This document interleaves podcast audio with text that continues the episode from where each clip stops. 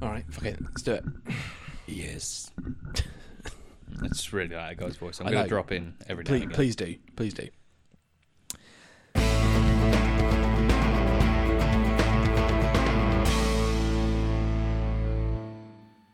Hello and welcome to the Oncast. My name is Dom, as one half of the Oncast, and joined by Tom. Say hello, Tom. Hello. I knew you were going to do that. Of course I was. In this episode, we're talking about The Lord of the Rings, The Return of the King, directed by Peter Jackson and starring Elijah Wood, Ian McKellen, and Viggo Mortensen, to name but a few. Yeah. Never heard of it. This is it. This is the final one. That's it. So we are our epic journey has come to an end. We've now we've done these uh, three weeks in a row, um, and now we've gone to go and see the I final mean, one. it's definitively an unexpected journey, Dom. yeah, it is our unexpected journey through Lord of the Rings. But then now you now you're making me think of the Hobbit, and I don't want to think about the Hobbit. So we've gone there. we've then gone we'll there have and to back, go again. back again. No, we, we've gone We'll there go and back, again. back again, Dom. And watch all of the Hobbits. Don't make me watch the Hobbit. I don't want to talk about the Hobbit. Nah. Ah, that- Yeah, every time I revisit these, it just reminds me how disappointing The Hobbit was. Anyway, we're not talking about we're talking about Lord of the Rings. So th- yeah, we've um we've come to the epic conclusion. This is it. So this is Return of the King. Yeah. Um, where do you start? Where do you start? Obviously, so this is the the final part of what is was always again similar to how we talked about Two Towers last week, in that it was always constructed to be a middle part of a trilogy. This was always going to be the ending, so it does feel Yeah. like it's all conclusion. So one, what's what's um. Uh, also, I want to correct myself because I remember I think it was last week or the week before. Um, I did make a statement about there being a gap in recording between the films that they did the first, and then there was a gap.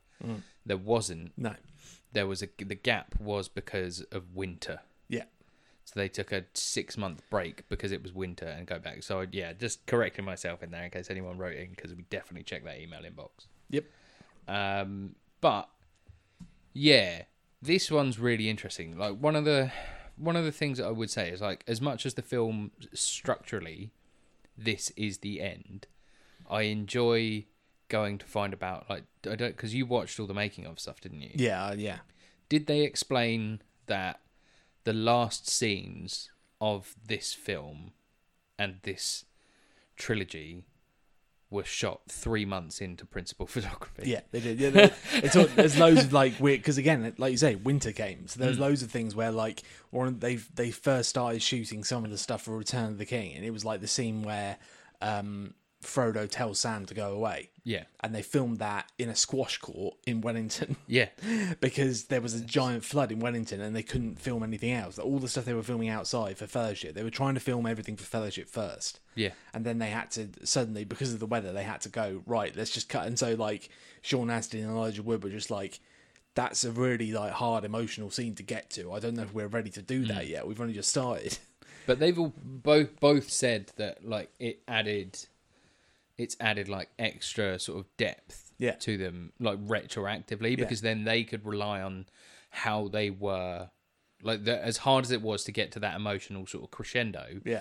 that early in they could always refer back to that or they could seed in that emotional sort of resonance Yeah, as it's- it's sort of yeah. laid out It is an interesting way of doing it, and like yeah, like starting at the end, and like and again, everything gets so mu- you know muddled up in terms of the the sequence in which they shot these things, um, because they did Boromir's make, death yeah was filmed in like the first five months, but then he continued to be on set for another year yeah shooting his stuff. yeah.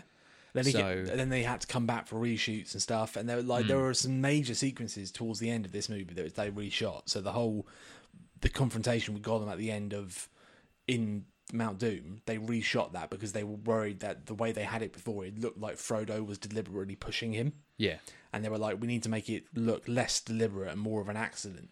yeah, And so that's they completely redid that again right on the in the sort of last minute. And they were making these, and particularly with the special effects, because this one is so special effects heavy. yeah, And I think, yeah, again, watching some of the behind the scenes stuff, it's something like I think Two Towers had something like 500 visual effects shots. This had 1500. yeah, It was like it's mental because just everything about it.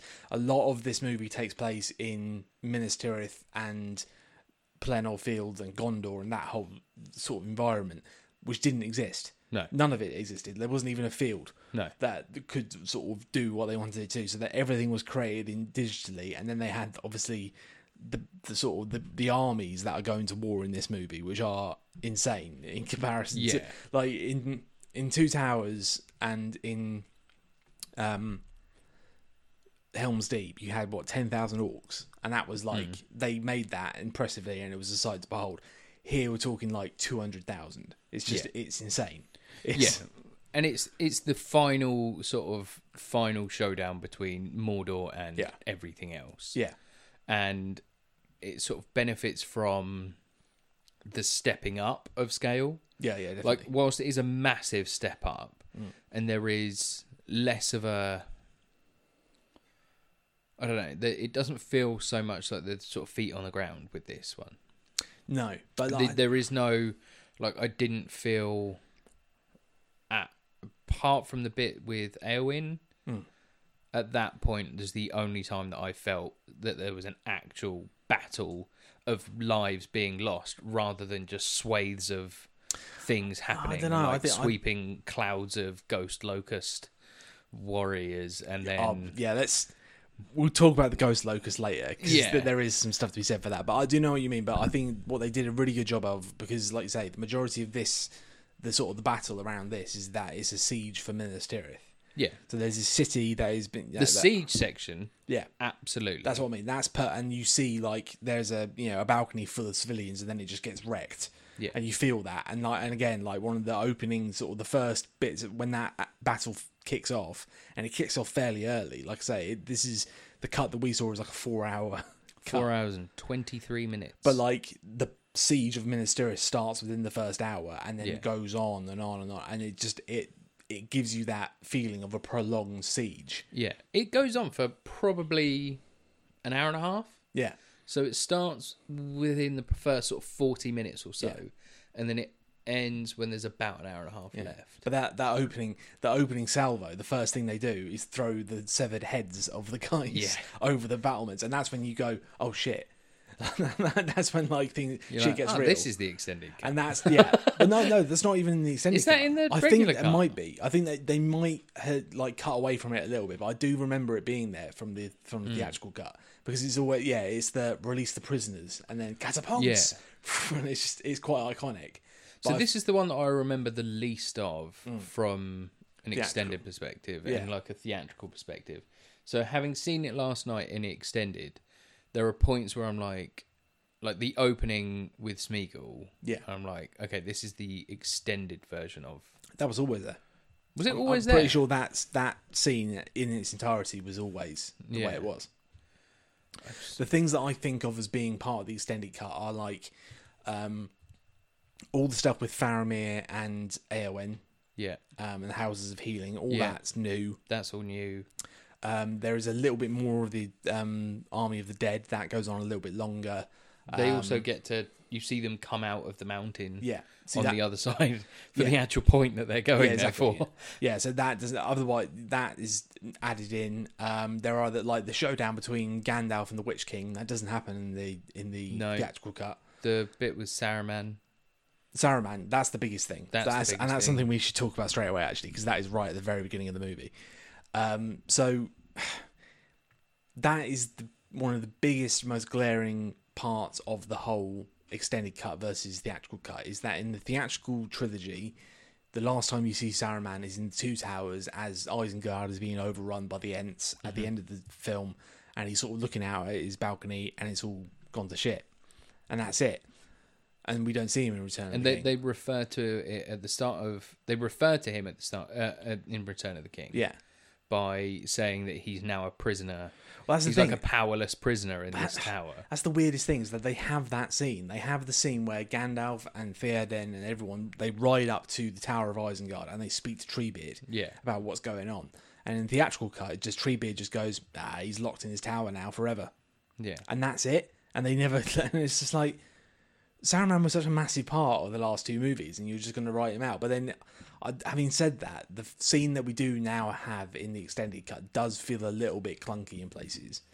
I feel. yeah. Because It it- loses a lot of the So I feel like like the because because there's so because They're so far it's, away it's from each other. expressly yeah it's expressly shown how fucking big this tower Yeah, is yeah. in this in in all three films Yeah. but when they're having this communicate it's like they're just calling up from like a one story balcony Yeah. and he's like oi prick what are you fucking doing yeah. and he's like no no you fuck off this is my house i'll do what i want no no you fucking come down here and i'll show you what for There's a bit. There's a bit of that going on as well. Denethor does one earlier, later on as well, where he shouts "Flee for your lives!" and everyone throughout all of Minas Tirith can hear him somehow. And it's like, wait a minute, this place like you've you've misunderstood the scale here. I don't understand how voices Yeah. carry in this world. Um, but yeah, I know what you mean. It's a bit disconnected, and also just the dialogue's a bit sort of clunky. I feel like it's Hmm. because what they've done is they've lifted it directly from the book. In this case, I remember Yeah. like the gibbets and crows and you know and all that sort of stuff. And we shall have peace when this happens. Lord of- And you can tell though when they're do- when they're doing it, you can tell they haven't done that sort of contemporary Peter Jackson pass of it. They've just lifted it from Tolkien. Yeah. and it just feels like it. They didn't spend as much time on that scene as they could have.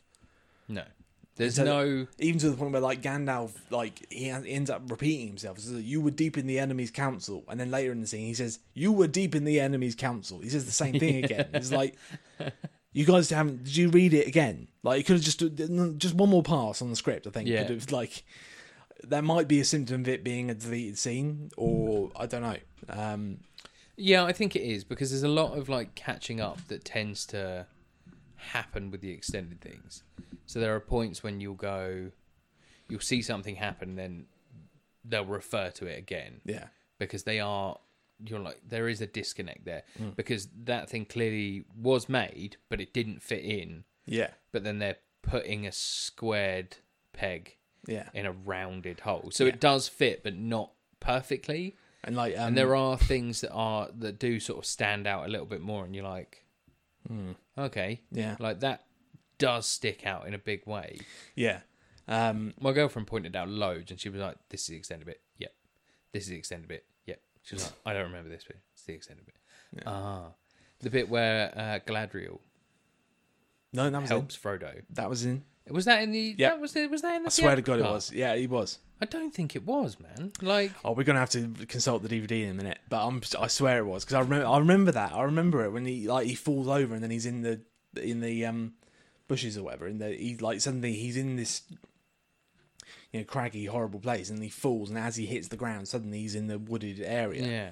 I remember it. I don't remember that at all from the theatrical cut.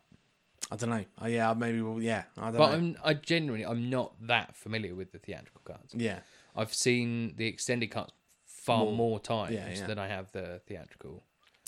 Um, but yeah, I mean, like the Sauron scene, the Saruman scene. Sorry, I'm I'm glad we got to see it, and sort of Saruman deserved that, particularly as not only did they cut that, they also one of the biggest changes that they made from the book in this one is getting rid of the whole sequence at the end, which is the scouring of the Shire, Yeah, which uh, is a massive diversion. the It's sacking probably of whatever it's called. Yeah. it's got the sack of. I the think it's- sacking of. called the scouring of the Shire. Yeah, and it's basically so.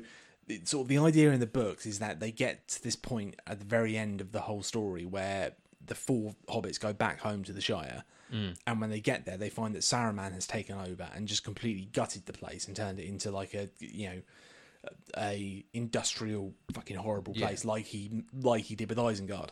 And this is because we they let him go at, Yeah. at the end of, or he just he managed to slink away whilst everyone was dealing with S- Sauron. And then the idea is then the four hobbits sort of band together, and Merry, I think it's Merry or Pippin kills him. Yeah, But like they like rise up with all the um, the hobbits and sort of become heroes of the Shire and restore it back. And the idea is kind of like it's almost like they're going, oh yeah, everything you've done up to this point is to make you guys all like these badass warriors. So you don't need the Fellowship, you don't need an Yeah. Aragorn or a Legolas or anything. You guys can just do it on your own, which is an interesting point. I completely understand why they cut it out of the movie yeah, because it's just like they'd have to just start up all over again after having had all that climax yeah. of getting rid of Sauron, uh, Sauron, and just like and yeah, crowning the king and just going through all that trauma, and then just to come back and then have to restart up a new threat again, establish the Yeah. stakes. Sort of, it's like it's a whole, it's a second season of TV. Do you know what I mean? It's like Yeah, because it is sort of when, when you look at the way that Tolkien wrote Mm. a lot of this stuff, it was very much framed around his experiences in the war, and it was literally a case of him and three of his best friends all went to war, Yeah. and only two came back. So he and one of his friends came back, and uh, this is like a lot of this is like the, the small person going into this war that they don't understand. Yeah. that it's far bigger than any of them, and that they are sort of thrust into this to to be who they are. And it's this weird sort of allegorical thing of because the books itself, the books are- themselves, as much as they are sort of widely lauded as like some of the greatest books of all time, are not well reviewed No. if you look at the way that sort of um, sort of literary journalists and reviewers look at these books, they're like they are just flat stories that are really complicated and full of junk and full of like fat that can just be cut out. Yeah. And like there is sort of like the allegorical messages of like industrialism is very bad and sort of Yeah. gutting, like sort of he was like a boots on the ground Englishman and uh but I think that is sort of like a reference to them coming back from war Yeah. and facing their own war again. So it's like Exactly, it's yeah. ref reflection of PTSD in the way that yeah. it works. And that's that's really interesting. So to me, it's the PTSD element of it is very much something that is uh, surviving and is there in the final cut because of Frodo. Yeah. Mm-hmm. Frodo to me is an allegory for PTSD. That's what it is. Exactly what it is. It's that it's he comes back. And we're skipping right to the end here, No, but we can but yeah, there's so it- many Fro- other things. that we Frodo's can- story, and it's it's a very it's a really interesting story. And again, it's part of the reason why this endures the way it does is because he is not the traditional hero story who wins out at the end. It's something where he comes back and he's permanently scarred yeah. from what happened to him, both physically and psychologically, to a point where at the end, the at the final sort of part of the movie is that he sails off to the Grey Havens. How that can be interpreted, whether he's effectively committing suicide or well, it's not committing suicide. It's Mm. it's choosing to move on, isn't it? In this very sort of ethereal, Yeah. like, but in a practical sense, he is choosing to end his life, Yeah. isn't he? So he's he's they're moving to sort of the, the Grey Havens are never really sort of defined Yeah, so exactly. much It's so because difficult to- It's, it's like it's moving on to somewhere where they can be at peace Yeah. and where they can be at rest, and it's it's putting his soul to rest as much as it is but it's like interesting I that- get like yeah. I get like the suicide sort of side of things or the or the sort of choosing to end his own path or end his own story. Because th- that's the thing. So, like, again, you think of the contrast between him and Sam. So, what Sam does in terms of his moving on is to settle down and have a family. yeah. For whatever reason, that's not an option for No. Frodo. Frodo can't do that because he's that mm, sort of, you know, traum- you know, broken by the whole experience. It- yeah. And he says that, you know, the, the, the, he was t- stabbed by the um, Witch King and he said that it's never Mm. really healed. That's a metaphor for the whole thing. Yeah, but also it's it is one of those things. Isn't it? And as much as I like to like my favorite character throughout all of Lord of the Rings is Sam. Yeah. I think he's fucking brilliant. He's just he's Sam, excellent. Yeah, Sam arguably is the true hero. But well, that's what I was going to say Ah. is that there is quite a common thread that people saying that Sam is the true hero Mm. because of what he does. But the issue is is that he's not the true hero because he but he helped. But he didn't get him there. He wasn't the person that carried it. He wasn't the person like Frodo carried it the whole time. There are physical remains of Frodo, not just mental as well, but the, the, the entirety of the anguish that he felt Yeah. is demonstrated, especially in this the the extended cuts. And you can see the scarring around his neck. Yeah, yeah. And whilst everybody's just holding it up with one hand, his whole demeanor changes as soon as it's back around his neck. Yeah. Or as soon as he knows it's there. It's this I don't know, it feels like a like a reluctance a reluctant burden, but also at the same time he's like carrying the weight of like addiction almost. Yeah. So it's something that he hates but he needs but he needs to go somewhere to sort of move past this. Yeah, and it's and it's again another little nugget that they put in where again in that final sort of um, conclusion of everything, you see Bilbo again, Yeah.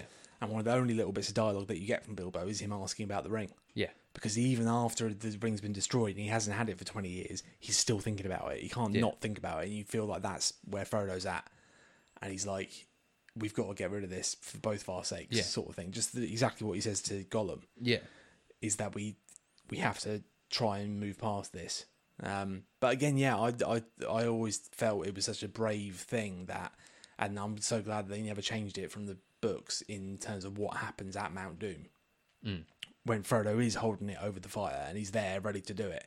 I feel like a lesser filmmaker or a lesser studio interference or whatever would have had him just drop it Yeah. and that would have been it. But this is like that tragic when he turns around and says, "No, I'm not going to do it." Puts the ring on. He's so- he's br- he's failed. Yeah. Frodo Frodo fails. He's in that in that sense, he's not the traditional hero. Yeah, who but rises that's up. also going to be the burden that he carries onwards as That he well. is didn't do that- it, yeah. is that that pain that, and you know, he lost a finger. yeah. The brave thing he did was not letting go. Yeah, That was the brave. That was his the brave. brave thing. Yeah. His bravery was fighting to stay alive. Yeah. and that he got to the point where he was able to return to the Shire, and they were able to walk out of Mount Doom. And like you say, it's such a powerful way of doing Yeah. things. But well, then again, you were saying about like the the sort of the lack of studio interference. This is constantly described and during production as well and through everything they've always described it as the biggest independent, Independent film, film, ever made because there was so so little interference from the studio like the studio got involved but it was also it was almost always like a give and take and they were like Yeah. peter we're letting you do this but you need to accept that this is going to be the cost so Yeah. uh, like the Watcher in the Water from Fellowship, for example. They were like, right, you can have that, but you have to make that on your own time. We're not going to pay for that, Yeah. so you're not going to earn. Well, yeah, just the fact that so much of it they took on themselves and Weta Digital and all the rest Yeah. of it. Like they, it it was they were, you know, it was it's almost yeah the, the necessity born invention out of it. They had to go and do it themselves because Yeah. they weren't the studio weren't going to pay for them to go to ILM. No, and that's So, and yeah. that's the thing. Like you, you do get these points where people forget that filmmaking is predominantly nine to five, it, it- or is well, not so much a nine to five, but it, it it works Monday to Friday. Yeah. people still get weekends off. Yeah, But with this, they were like, yeah, it's almost every Saturday was worked throughout this 18 month production yeah, and like including breaks. Like some people just refused to go home, yeah, like because they were so ingratiated into this world and Yeah. so bought into it. And like one of the producers moved, sold his house in California and moved to New Zealand so he could be amongst it all and be really sort of in the trenches with everybody. But it is this, like you say, like having that effect of this production goes to show sort of the authenticity Yeah. of it. Like I was sort of saying about before, like the authenticity of people being right there, people being in amongst it, and like um, like the New Zealand armed forces were Yeah. the orcs yeah. Well, because they, they, they, that's how they could only get so many hundreds of people in one place. They're like, oh fuck, can we call in the army? I guess. but that's what I love again looking at some of the behind the scenes stuff. So the the the big sequence towards the end, which is um at the gates of Mordor. Yeah. they filmed the only place they could find that was like a desert in New Zealand was that was this one particular place and it was also where the army would do all their live firing training and stuff so there were mines Yeah. everywhere and Yeah. like so at one point they like sent like Vigo Mortensen and everyone off on their horses and were filming them and thinking any minute now they could just hit a mine or they'd have to just stop when they just found like a buried mine whilst Yeah, and that was one of the anecdotes that they they raised about it is that there- there- there's a point when the director was like cut, and everybody except Vigo Yeah. stopped, and it wasn't Vigo being Vigo; it was Vigo not hearing, and he just fucking left, yeah and he tur- he stopped, he hit his mark, stopped, turned around, and saw everyone being like, just fucking stop because they were like, "Oh, this guy and his horse are dead. Yeah. Like we found our perfect Aragorn, and he's dead. he's gonna blow up. It's just gonna be a red shower soon." But yeah, like you say, it's like it's just having stuff like that around, and they're Yeah. like, "Oh, it's just junk. It's like the the least picturesque part of New Zealand." Yeah. So of course the army are blowing it up. yeah it's the one place where we can blow stuff up and not, not, not and not hit a mountain or a beautiful lake or something Yeah, exactly. It's the one place we can do it without destroying some area of like perfect natural beauty. Yeah. Yeah, and I mean just thi- this one really is like so. This is obviously the one that won all the Oscars as well. It's Return of Yeah, the King. where 11. It won eleven Oscars. It won for Peter Jackson. It won for the production team. It won for costumes. It won best picture, best score, best everything. And I think deservedly so because much as you could ar- people argue about what their the best one is. I feel like this is the culmination of everything, and it is, and it, it only works in that context. It only works as that massive conclusion, but it's like all the like the technology, all the character work that all the actors had done, Yeah. all the world building, everything pays off in this one. Yeah. This is the one where you get eh, all the bang for your buck. So I understand why, having watched it over a three year period and watched these movies progress, this one comes out and you go, right, that's it. Just give them everything. Give them, Yeah. give them everything. Um, and deservedly so because, like I say, it's just ridiculous. I mean, the, Yeah. Also, like when you look at the way that the Academy are looking at this, they're not going to look at the first one and be like, "Well, the second one might be rubbish," yeah, because you you can't make Fellowship to that caliber Hmm. and then really guff the second one. yeah. Like, I, well, I mean, We've seen that before, but not when when it's been Yeah. li- like this, where they've made all three in the same go. yeah, when they're So- making it all at the same Yeah, the- time, you're I mean- like, there, there is there is justifiable reasoning for them to be able to go. It's the same. Look, we're not gonna. We, it's Mm. Yeah. the same one. Like it's the- they're all the same thing. They're Yeah. making these all in one go. So let's just do it then Yeah, and just go with it then. Like for now, this year and next year, everything else is fine. The year after that, it's gonna be the year of the rings. yeah, um, yeah. And yeah, then they won best adapted screenplay, which again deserved. Even though, like I say, there are those instances where they had to move things around and change things. And again, this is like there's a massive. I still think that the films are better than the book. Yeah, I mean, again, the the issue that we had with the book, and we talked about this last week as well, is that they are split into chunks in terms of who you follow. Yeah, rather than being intercut. And that is the biggest challenge they face when trying to put these to film, is to how to weave those stories in together. So all the Shelob stuff in this film happens in the second book, yeah, but they had to have that. So that was happening around the same, like chronologically, that was happening whilst the Siege of Minas Tirith was happening. So they had to try and make it so that would fit and all that sort of stuff. And again, t- as a work of adaptation, like I can't imagine, like you think of taking on that as a as a screenwriter yeah, and it's and just going right how are you going to adapt this so that it makes sense in a linear like three act movie structure yeah. like it's just there's so many characters there's so many moving pieces there's so much that you have so much I've into forgotten their name. I it's forgot. uh philippa boynes fran welsh That's it, Philippa and Boynes. um and peter jackson fran So- welsh being peter jackson's wife i Yeah. believe And, Um, like, is it like it's interesting for Fran Walsh because she's never ever seen on any of the behind the scenes stuff. Mm. Philippa has interviewed Fran, like they've got this whole thing about her being the private one yeah. who doesn't want to be in front of the cameras. Yeah. Same with their kids. And it's like that's cool. Oh, that's Yeah. really good. she doesn't want anything to do with it and like one of the things that i enjoy about her as well is also just how they're like she's far more direct than anybody else Yeah. like she's quite fearsome Yeah, and but there is no doubt that this woman is in complete command of anybody who's, who's around her That's what And I you're love- like that is fucking brilliant like she doesn't want the flash she doesn't want the attention but everybody knows that she's the boss that's what I love about like like I said this sort of collaborative spirit that they they made these films in in in that Yeah.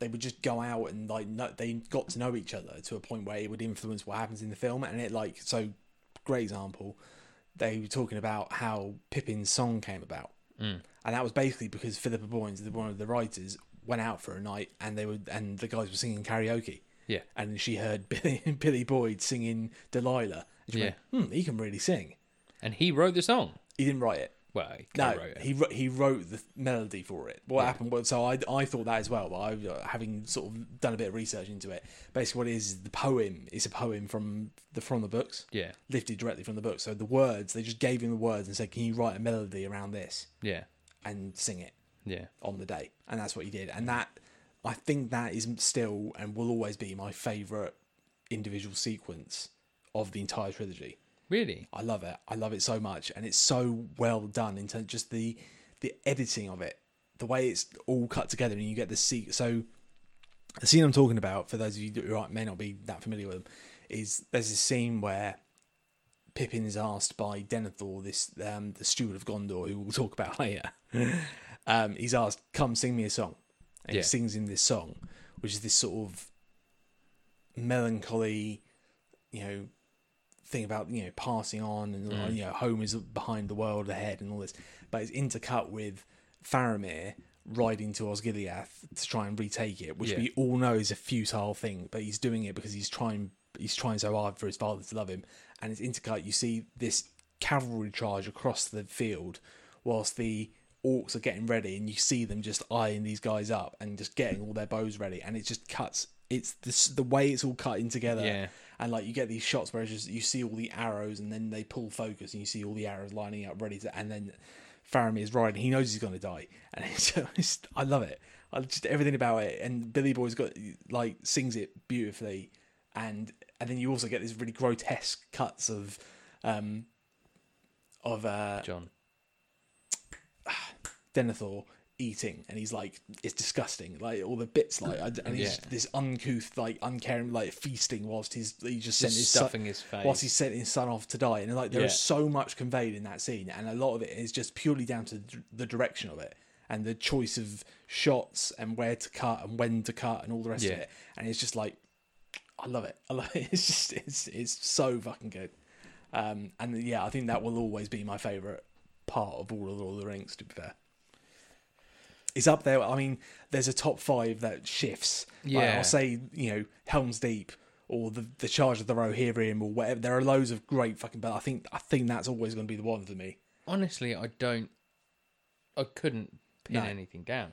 It's hard, isn't it? It's hard because they're like, yeah, there are so many. Po- Again, I could you could start thinking about well, what about Fellowship? What about the Balrog? What about like and just anything? You could. There are so many moments throughout the whole trilogy, but for whatever reason, I think that one just it was at the right point. It sort of hammered home the stakes of what was happening in that final film. It's Faramir, who's one of my favorite characters, as we discussed last week, Yeah. and it was just the perfect storm of everything Yeah. and it was one, and it was one of those ones where because of the way it was done on film, it was like this is better than the book. Yeah. They, through the combination of music and visuals and all the rest of it, you've achieved a feeling that you can only do on film, Yeah. and that was where it was just like this. Yeah, you know what I mean? Yeah, I mean, well, that that's the thing. eh, Like, I'm trying to think of something that would be sort of comparable, but I can't because it is like this sort of standalone thing within. It's just the exercise in futility and like the hubris of Denethor just being like, "Oh, just go! Like, I don't care anymore. Like, we've we've got this." Denethor was a piece of shit. And it's Denethor's like, and it's. ah, I do find it as well. Like I remember when I first saw these, I, I was thought he was an amazing actor, and and he is good, but fucking hell, is he hammy?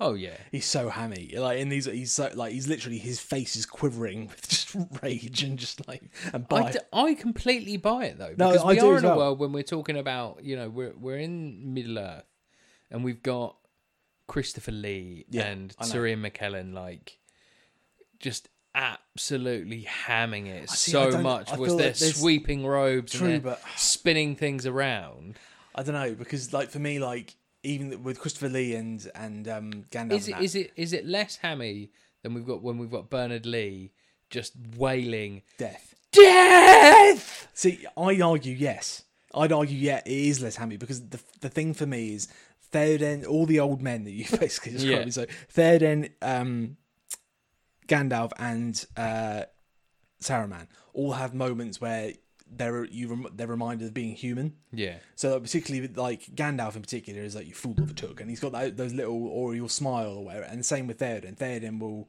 have a moment where he sort of Yeah. he's grounded again, and then he has these big sweeping, very ham- light, all the rest of it. Denethor gets none of them. Denethor is just he's on eleven and he's on in a Shakespeare play all the time. Yeah. and that's that's the only level he goes to. Uh, Partly that's because of the script, and partly because that's who the character is. Yeah. but.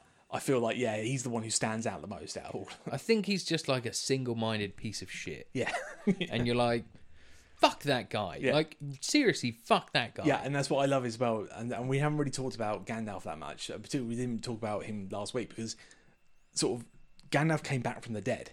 Yeah. And we kind of just glossed over it. we were just like, oh yeah, Gandalf's back. Um, but I love, I think Gandalf the White because it's- it does kind of feel like two different characters in a way. But Gandalf the White really comes into his own in this one. Yeah. I love his, the way he treats Denethor. He just doesn't have the time for it.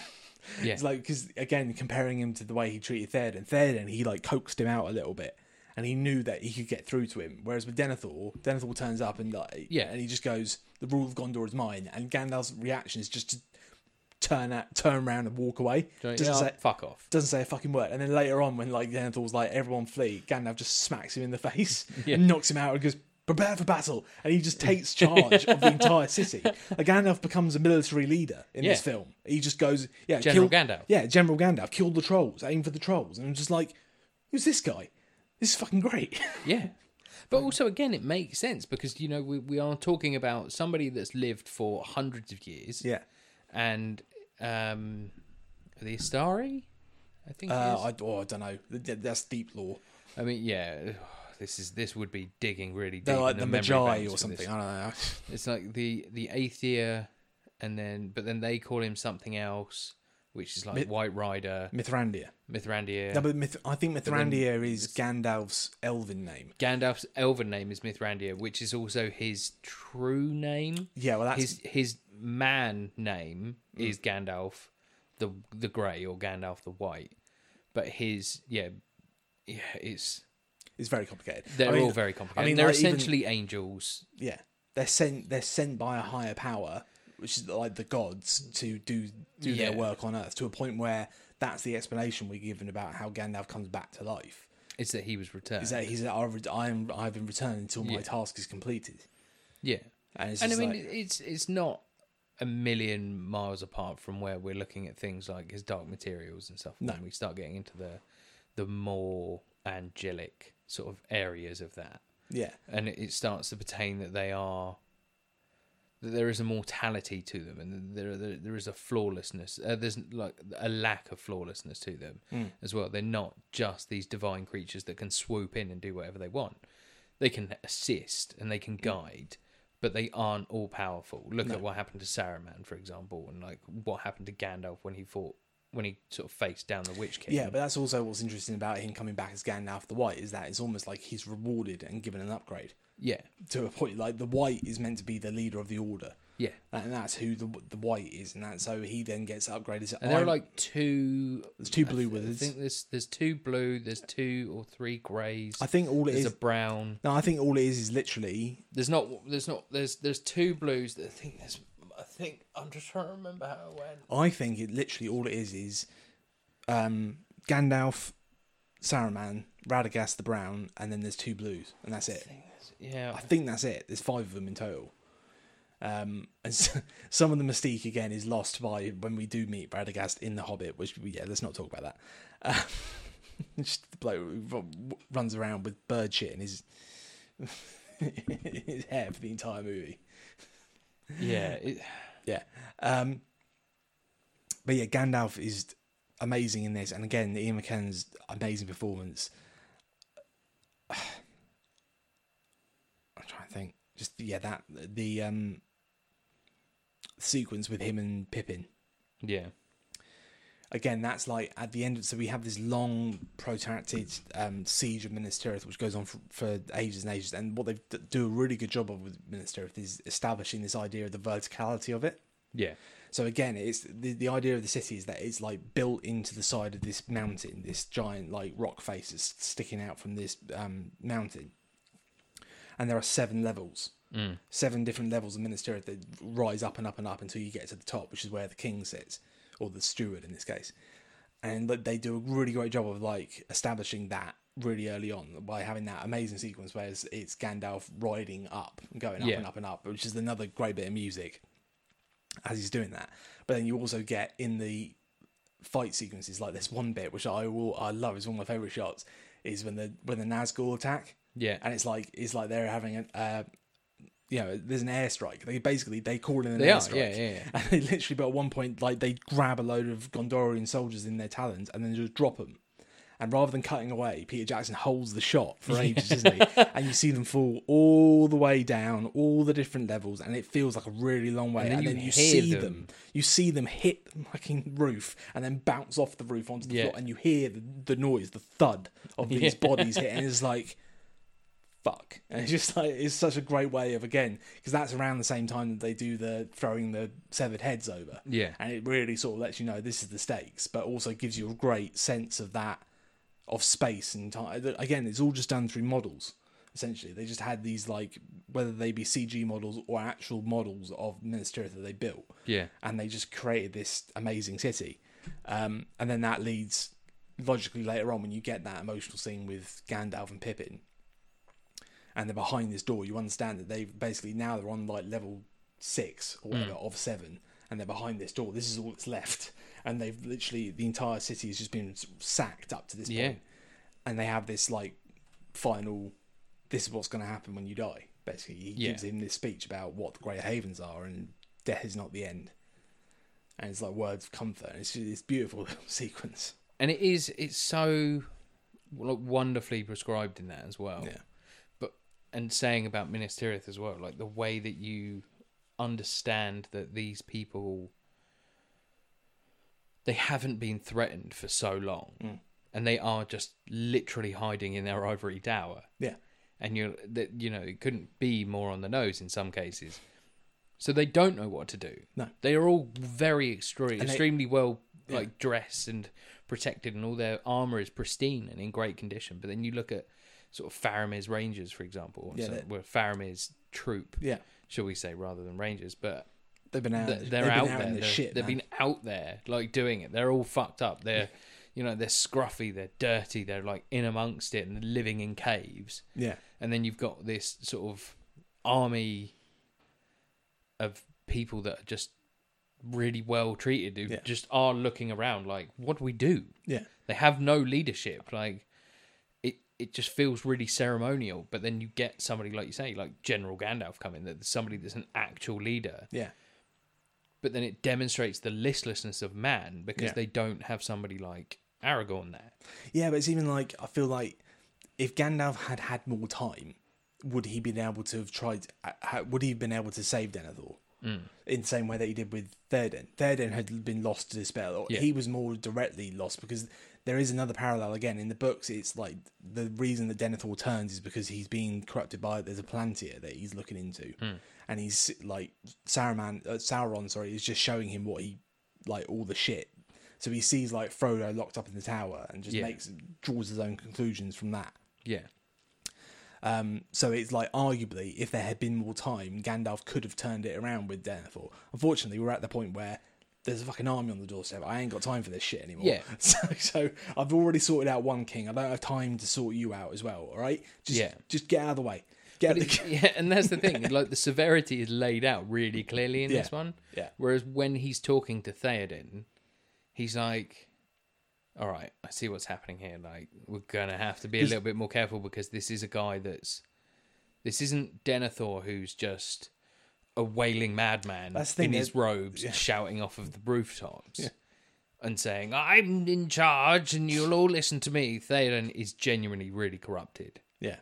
gen- he's corrupted. He doesn't know what he's doing. He's sending people off Yeah. through his own through an external force of Mm. corruption via Grimmer, rather than his own ego and vanity. That's the sort of the difference that I found is that that he knew with Theoden that he could sort of draw out the true man, the real man Yeah, behind and it. that's not to say when- that, like- with Denethor, he's just like this guy's fucked. He's been here for too Mm. long. Like he's he just he just thinks, and it, it's the entitlement that he feels as well because he starts screaming, "I'm in charge." Yeah, I would not bow to this ranger from the north. And the way he talks about Aragorn Yeah. as being lesser than him. It's like, um, Yeah. that's what um, Gandalf says authority is not given to you to deny the return of the king. yeah, And it's like, if only he knew, like, how, how because a lot of Denethor's character is wrapped up about how is, he feels about Boromir. yeah. And if only he knew how Boromir saw Aragorn and what, like, Boromir's final words were, he's my captain, he's my king. If he'd known that, then things could have been different. Yeah. And again, like, it's really interesting the parallels between the two of them because, like, although Theoden is clearly the more heroic, he's still ma- majorly flawed in that he's you know because they're both grieving fathers. That's the thing. They bo- they both lost their sons, and they're both kind of obsessed with and they, the they- they- past. they both did the same thing, yeah but one was under his one to- one was under an external force of corruption, and one was under his own yeah. ego. Um, but like yeah, they and they both have um heirs that are there that they either cast aside or don't recognize for whatever reason. Yeah. And again, like you say, Theoden's was because of an external force. He sent um, Aemir away because he was told to do so because of the thing. Whereas um, Denethor sends Faramir away because he's a piece of shit. Yeah. And so again, it's off your own back, and that's the difference. But like, there's so many parallels between them. Um, but they're still like, you know, Th- one of the last things Theoden says is, "I go to the halls of my fathers," and they've got this whole thing about all the old men in these films seem to be obsessed with the past and being living up to their Yeah. legacy and their pa- like, they're all just talking about the legacy, legacy, legacy, and being worthy of their fathers rather than thinking about their sons Yeah, and that's a whole like, sort of flawed mentality. And again, that's something that's probably something that Tolkien put in there deliberately as a sort of a commentary on the on the mentality of the generals during the war. yeah, And it was that you know they are they're worried about being seen as one of the great military leaders, and they're sending people's sons off to die, but they're not thinking about Yeah. that. They're thinking about the yeah, how and there's- politicians as Yeah. well. Like the- it's it's the fear of war, but also the expectation of duty to those that came before. yeah So they are lining up their own beliefs in the way that oh, this must be done because this is how it was done, which is a, a common flaw of what happened in World War Two because so much of the, the so much life was lost because it was done in like archaic battle techniques yeah like the the trenches and like being out on the front wasn't the most effective way it wasn't the way that they were winning the war yeah that was the way that they were throwing bodies at the war because Yeah. they didn't know what else to do because that's how they'd done it before and that's how they won it before so let's just do the same yeah but the fact that a, lo- a large proportion of the reason that happened was because it was collapsing in on itself and we got new military intelligence and we got new military force and we got a backup we didn't just do the same thing yeah which is how it, it is de- demonstrated in this because like again going back to the ghosts and going back to the way that we're looking at how this force was won wasn't just by throwing bodies right at it because that immediately failed it was we need to do this and this and this and we do need to ask for help yeah yeah yeah you absolutely know yeah. we're not going to do this on your on our own we are great and we are gl- glorious and we are powerful but we can't do this on our own we Yeah. are a very small force And it's and that- if anyone's picking up on my allegory there you don't deserve a gold star it's very obvious Yeah, and it's the and and Rohan will answer. That's the turning point, or that's one of the many turning points. But Yeah. that again, that could have been a point where they just went, "No, we're not going to do it." Um, but again, like I said, so many different things had to happen for this for victories. It's kind of it's almost a little bit like the end game thing. It's like Mm-hmm. there are 14 th- million different ways that they lost the War of the Ring, but only one in which they won, and that's the one that we saw, in Yeah. Return of the King. Um, but yeah, I mean, just what was I going to say? i don't think we're talking about i think some of the more interesting moments that we have in this are the ones that were created for film. Yeah, I guess so. I think again, there's there's something to be said about. So we're talking about it in terms of Tolkien wrote this, and it was uh, there's a lot of stuff that you can draw parallels to to the First World War. He's always maintained he hates allegory. He's always maintained like he hates the idea that the, the ring is the the nuclear bomb. He hates that idea. Doesn't like it, and that's fair enough. But there are hangovers from that that I feel like are unfortunate in the way they're interpreted, and mainly I'm talking about the relationship between Frodo and Sam. So that was very much born out of the the idea of like a, f- a footman in the army who was Yeah. just a guy who would look after the officers and would sort everything out for them and would just would be totally devoted to them, dedicated to them, and they would develop these like really good strong friendships. But although there is this element of rank in there, there is this it goes beyond that, and they have this just strong friendship and relationship. It's the fr- fraternal bond. That Yeah, exists in exactly, there. exactly. Uh, Although, it, even though it starts from a place of servitude almost, it then develops into something else. Well, because they, they, he mentions it. He says, "He's I'm his gardener." I'm his gardener, yeah, Mister, and he calls him Mister Frodo, and there is an element of that. And they've tried to sort of write their way out of that, so there there isn't that hierarchy so much. But the problem with it is that we all watch it now, and there's a lot of people, or a lot of you know, particularly at the time, there were lots of sort of piss takey comments about it being like homoerotic and then being in love with one another. And it's like that's not what he was getting at. It's it's not like Yeah, it's not he was there was a very this idea of this a platonic close friend uh, male friendship Mm-hmm. that existed and and like I say that bonds of fellowship and you know that whole relationship which is a very is a difficult concept for like modern audiences to grasp and not draw those parallels of oh but they they want to they want to fuck each other then don't they don't, are they, are they gay they must be gay Hmm. Well, yeah. Like, That's the, th- they that's the would- thing. that's it's, the only it's way we can- impossible for we've gotten to a point with this hyper masculinity that's developed out of both the Great and Second World War, uh, in the, the this fear of homosexuality and the fear of a closeness of relationships with men. yeah the the toxic culture of masculinity now is is the same thing that permeates with when you look at something like the new Star Wars trilogy Hmm. and you see Poe and Finn yeah and I fully admit that I shipped that from day yeah one. me too I was like, I want those guys as a couple it would have been great because it would have been brilliant. But at the same time, the fact that it didn't happen didn't disappoint me so much because it's great to see that two men can hug and not to have sex. yeah You know, it's it's good to see that two men can do that and are, and not be related and then not have to kiss to pander to Oh, someone. yeah, and look, there's no- or like- to make to to upset somebody in a different way.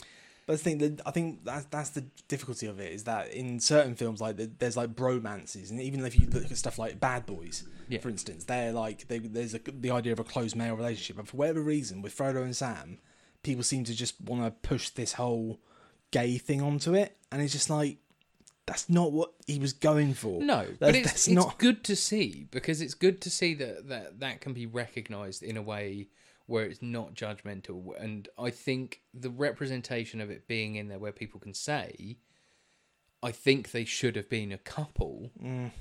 is is testament to the fact that people aren't aren't watching it and going, I'm not watching it because there's that gay couple in there. Yeah, That's the difference. I think the fact that people were encouraging this relationship there yeah, but well, because it they- is they- in largely a sexless world for hobbits. The only time that we see a real hobbit relationship is Sam and Rosie, yeah, right, which is at very the end, Yeah. um, and where his sort of loving glances at the start. Yeah, But to have that in there as well, it's it's frustrating, and it's it can be a troublesome message that any time you see two men having a good time together and being able to hug and be like, "I really care about you," is seen as gay yeah, because people then associate that with emotional and then you're like no, were you associating somebody's sexuality to emo- an emotional weakness are you Yeah. uh, is this something that you're projecting in the wrong way but yeah it's it's a really interesting concept yeah. I, th- I think my, i'd love to have seen it happen Mm. but at the same time i don't think i don't think it would have functioned well in this. No, it wouldn't. i, I'd- think I'd- maybe having uh, having Frodo have sort of, um, of like an unrequited love for Sam could have worked in a way, Mm. but I think staying as close as they did to the story and having it as a fraternal war bond yeah, and going from somebody who did his garden that he knew to being his best and closest friend and having that unbreakable bond that even when as is described in the books if i remember correctly sam stays behind to keep the red books yeah. He gives the book. He gives the book to Sam. Yeah. and they do that in the film as well Mm-hmm. but it's this honor that's being passed down to sam Yeah. and it's the recognition that he did he saw saw uh, he continued his duty right to the very end Yeah. and then he became a hero to the shire but not a war hero Hmm. He became he became a hero as in he became a figure that everybody looked up to and Yeah, respected. and I think that's something that, like, again, Tolkien wrote about some of the stuff that happened after the end of the story. Um, and yeah, he did write more story for Sam, and they, he had something like twenty kids or something ridiculous. And he became the mayor of the Shire, and it was just, and like I say, was this respected, um, sort of official almost in his old age, Yeah. and he became this, this like yeah, sort of patriarchal figure as with amongst the hobbits. Yeah, but, he, is great. and- but again, it wasn't like ag- one of the things that I enjoy about the way that Tolkien wrote this stuff is that he didn't write it in a like Merry and Pippin were very much these sort of um like banded leaders of this skirmish fighting force Yeah, to take back the Shire. Where Sam was involved, but Sam wasn't the Then- guy swinging a sword. no, because it's Sam was the guy, like teaching people the right thing to do and Yeah. showing people the right thing to do and maintaining that duty as he did throughout the entirety Yeah, of the so book. there's only one way to eat a brace of conies.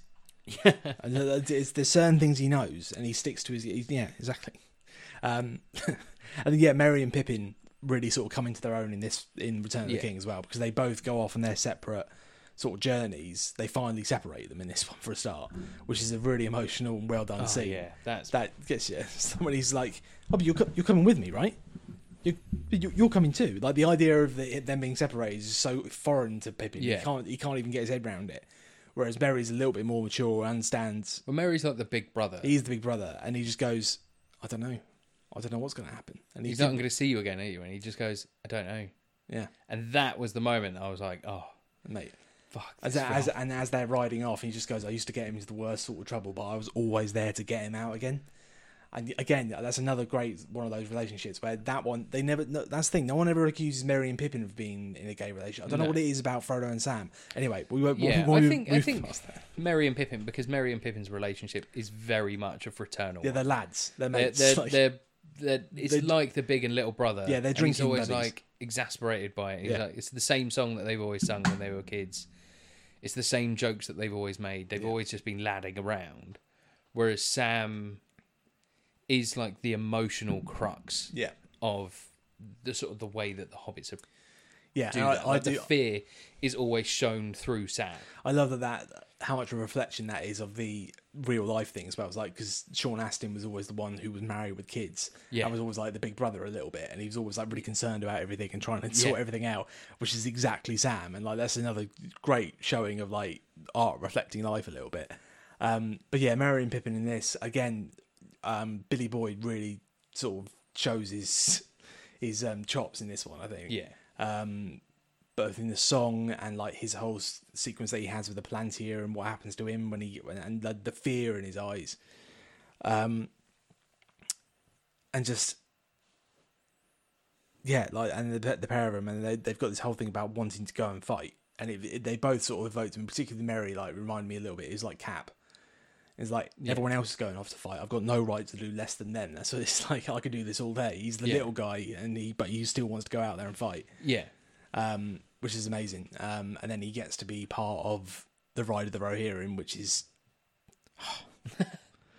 I think that uh, sequence. that's one of the things that I enjoy so much about uh, Mary's um, Mary's story Mm. is that his again we're talking about like allegory and metaphor, and we're talking about the way that Tolkien didn't like that, but it's inescapable that this stuff is weaved in it oh yeah, yeah, in like an unconscious way. But at the same time, when you talk about Mary's there, Mary sees the glory of it. And he's like, everybody else is doing this. I need to do this. This is the same as the 14 and 15 year old boys that were lying to get into the army to go and fight. Yeah.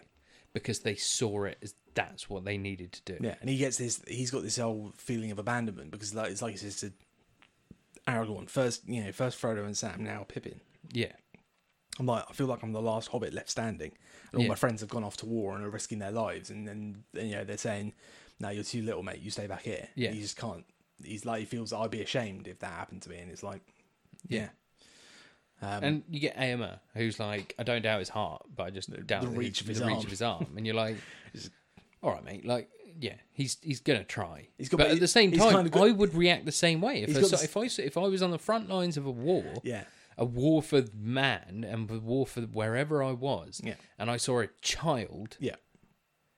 and I would be like, no, Yeah. come on, man, like it's not It's, right. it's physically as well because the you think about the way that Rohirrim fight, which is from horseback, Yeah. and so it literally means like, literally the reach of his arm from the from standing on horseback to reaching down and like and hitting an enemy. He can't reach. He literally quite literally can't do it. Yeah. it's not that I don't He's think he- not going to be ac- able to carry a spear. He's not going to be able to control the size of the horses that they're riding. although he does. yeah, He takes the reins whilst A- AMA goes fucking yeah, akimbo.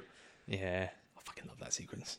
You, you've got an issue with the, the elephants, haven't you? Right. No, Here we go. the mannequins. Yep. not so much like I think in hindsight I well in fact watching them recently has shown them to be like especially seeing them last night shown them to be less egregious than I originally thought they were. Right. Like I thought before they were a lot worse. There are worse things in there. Like from a visual effects side of things, I always thought it was a bit shonky, but seeing it again last night on the big screen, I was like, actually, it is a lot better Yeah. than I remember. I do have issues with some of the stuff in there, Yeah. but at the same time, it's less. It's less so that I'd. It's less so than I'd sort of thought it was, and I Yeah. think it's something that I'd seen and been like, uh, and Yeah. then that's grown. Yeah. And then I saw it again, and I was like, actually, it's nowhere near as bad as No. it was. No. Um. I know. what You They're mean. f- also like the yeah. So surfing downstairs is the worst thing. Just, just Sorry, surfing down the stairs is the worst thing, or the other thing? There were, what happens in this one? but the down the trunk, Yep. The fl- the Stairs. Fred Flintstone. the stairs. He, he wa- he goes full Fred Flintstone and he, he sails down the trunk. yeah, I don't care. I love it. I love it. I'm okay with the trunk thing. Are you? I just hate the stairs thing. See, that I don't understand that because the clearly the trunk one and the, basically what we're talking about is the point where Legolas takes down an entire Mama Kill thing on his own. Yeah, and he but he just he climbs up the side of it. It's clearly that is very shonky CGI because you can see there is some of it's really lumpy. because you can see that they've replaced Orlando Bloom with a digital version of him, and it just doesn't move properly because it's 2003 CGI. What are you gonna do? do you know what I mean? Um, but the the end result of it is that he kills this entire this mama kill kills all the guys who were sat on top of it by just like cutting a rope. Apparently, yeah, they all fall off. So wh- why did no one else think of that? Um, uh, yeah, and then he kills the actual elephant itself, and then just as he jumps down, he slides down the elephant's trunk and then just lands on like perfectly. Yeah. I, it's really dumb. Like that one, I think is really dumb. I, I've got less. I've got more of a problem with that. That like it's dumb but cool, and I'm okay with it. But I've got less, more of a problem with that than I do with the shield surf. I think it's because I see it as being more realistic in a way. How?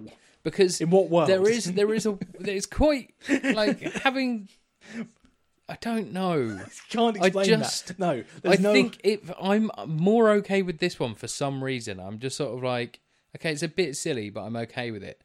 But the scene with the stair surfing in Two Towers, I'm just like, fuck off. Vin Diesel did that in Triple X.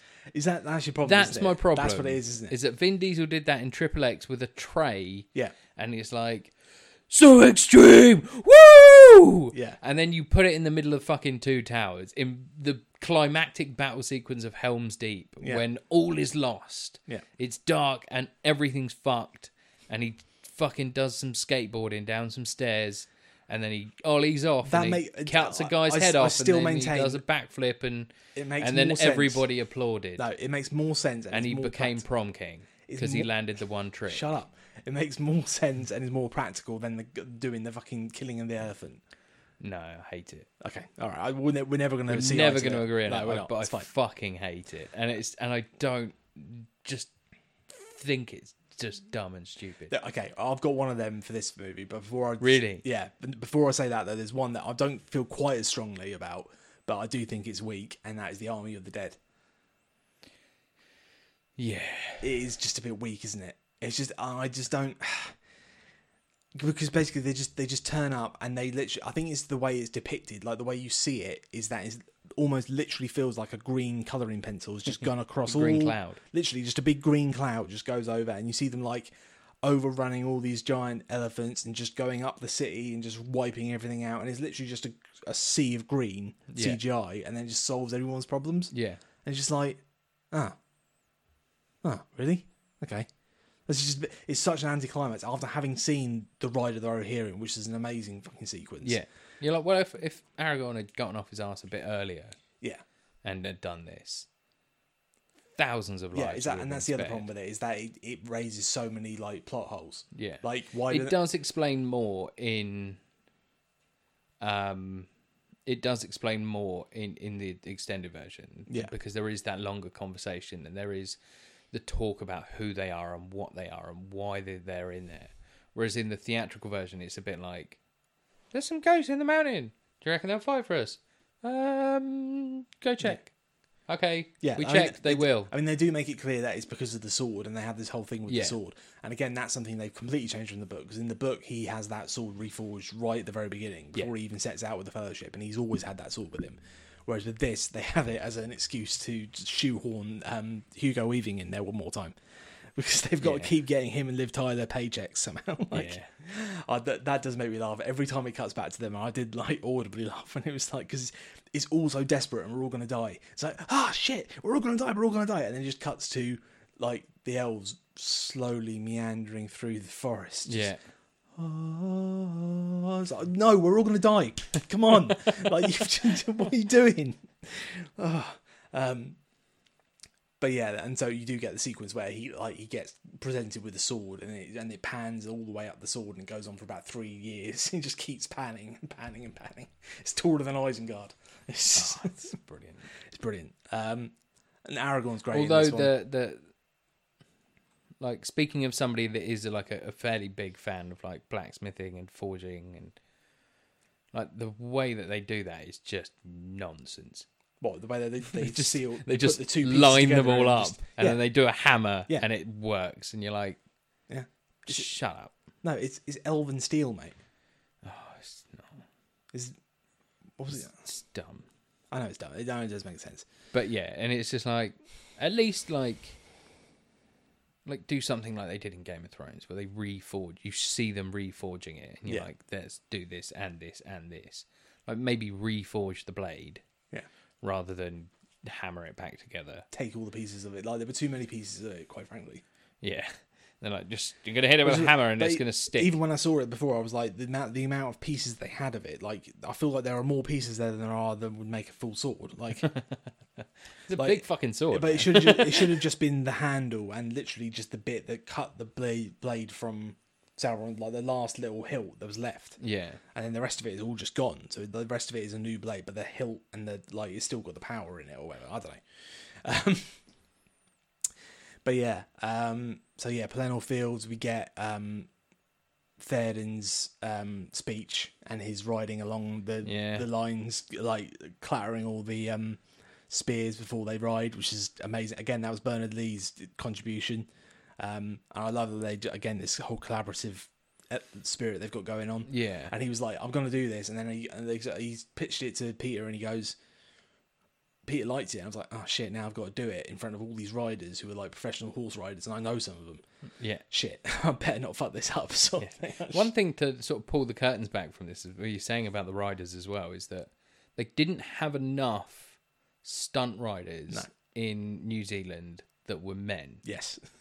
So almost the entirety of the sort of the Rohirrim and all of these sort of warrior bearded warriors that are on the back of these horses are, all women. Yeah. I love that. And it's fucking brilliant. It's great. Yeah, I love it. And but even to because the it point- does go to show so much about like Lord of the Rings, and without getting too woke and too anything like that, seeing something like this where there is such a large proportion of female talent involved in it as well. Yeah. Not there's not a 50-50, which is understandable uh, in an unfortunate way. Well, yeah, but I mean, the, the Fellowship of the Ring is nine Well, men yeah, for but a not- start. not- Like, even yeah. just just just on the front in front of the camera, let alone Yeah. behind the camera. Do you know But what I mean? behind the camera, like we we we passed over it before, but talking about Philippa, Yeah, like she was brought on as a Lord of the Rings mega fan Yeah. who was like, "This is my biggest task. Like I've not done this before, but here's my task to really go for this." And then Peter and Fran are like throwing like handwritten notes at her, like, "This is going in, and this is going in, and this is going in," and then she pulls it together in such a way that it's it's yeah, it's just so fucking brilliant to see that and seeing how much like behind the scenes talent was female as well as Yeah. sort of. It's difficult because you can't really gender bend too many characters within Lord of the Rings. No. But you, you, I mean, you can and you can't, and they try to make more happen. There was the Eowyn and Arwen sort of sisters in arms, back to back fighting at different scenes, and then they replaced. I've forgotten the name of the elf who uh, took Frodo from Aragorn Oh, yeah, at there was a random- Weathertop. to, with Arwen instead. so Yeah, she's and got that was something to Arwen, do. so she's Yeah. got more to do and she's Yeah. more involved. And they've made it a bit more about Arwen in Yeah, I this mean, as well. to be fair, they've got the whole "I am no man." yeah, That's their big sort which is of fucking boss as well because you're like, yeah, motherfucker. Yeah. Like, yeah, yeah, yeah, fucking gets me every time. And I'm like, And, and that's another great invention from this movie that they brought in as well, was the Witch King as a villain. Yeah. because we had the right, the, they had to like bring up the stakes, and they were like, it was like someone designed this wicked looking helmet, which is the most metal thing ever. Yeah. Well, no, that's not true. The most metal thing ever was actually in Two Towers, which is when Gandalf kills the Balrog by um, killing it with a sword that's been struck by lightning. yeah, that's the most metal thing that's ever happened in the history of film. Um, um, but yeah, then you get the, the fight with the um, the Witch King and the ridiculous Morning Star thing that he has that's like too Yeah. big to actually wield. That's amazing. Um, I just, and and he's got a fucking great sword as well. a huge sword in the other hand You're as like, well. mate, you're pretty extra. Yeah. Like, as for somebody that spends almost the entirety of their time walking around in just a black cloak, Yeah, you're pretty extra. but I just love. Yeah, I mean, like, again, I- Also, can we just point out the fact that the fucking fell beasts that they're flying on are not the Nazgul? yeah, Can we can we just clarify that? Okay. Just for anybody that's listening. Yeah. Because it makes my shit itch whenever people start talking about that. Nazgul. No, they're, they're not the Nazgul. The Nazgul on the back of the fucking Yeah, like he Fell says that in Fellowship of the Ring. Yeah. When he said when they ask what are they, he goes, "They are the Nazgul. Yeah. They are they are you know neither living nor dead." And gives Yeah. that whole speech about who they are. They were kings once. All that he's talking about the Nazgul, Yeah. i.e., the fucking Black Riders who were chasing them in Bree. yeah And now they're just not on horses anymore. They're on these giant fucking dragon things. fell beasts. Fell beasts. Yeah, fell be- That's the thing. They they don't give them. I think part of the issue is that he doesn't. There's certain things he doesn't give proper names to. If you Hmm. know what I mean. So there's fell beasts, and then there's also like he describes great beasts dra- that drag Grond, the big battering ram. Hmm. Uh, But he never d- gives them any more description than that. So the designers had to basically just come up with some sort of weird like medieval rhino looking thing. Yeah. Uh, like, it's like, okay, that'll do. That's a great beast. We decided. That one's great. uh, Um, but also, like, I, and I think yeah, there's a part of it as well when when the Witch King does say, "Don't get between." never shouldn't get, get between, between a a Nazgul and its, prey. And it looks like it's about the na- the fell beast is about Yeah. to eat. So again, I can see why people would I draw can that. see con- why, yeah, but that's not fucking what it is. Pay attention. Yeah, um, yeah, I don't know. Other- Other things that sort of a few things that struck me last night is just the the facial acting from everybody because it's it's such an amazing no I know it sounds weird right but it's there's it's such an amazing ensemble but there were a couple of moments in this where it was literally so much was communicated just by the look on someone's face and I think the first one was um, Bernard Lee on the Battle of Pelennor Fields Yeah, after they've just done the big cavalry charge and it feels like they've just sorted it out and then he sees the um the mummer kill the um yeah. come and you just they have this long this con- concentrated shot of him and he just he's got he starts with a smile on his face and then it slowly turns to just dread and he pulls his sword across his face as he's doing it and there's so much communicated before you even see what's going on and I love that but then the other one that I love and I think Sean Astin Sean Astin's so fucking good in this movie He's Everyone's so good, but Sean Astin's so great in this film, and it's such a shame that it is. This film is constructed the way it is, and it's like they're all ensemble Mm. because it means that none, not one of them could be picked out and recognised in that, the acting Yeah. awards.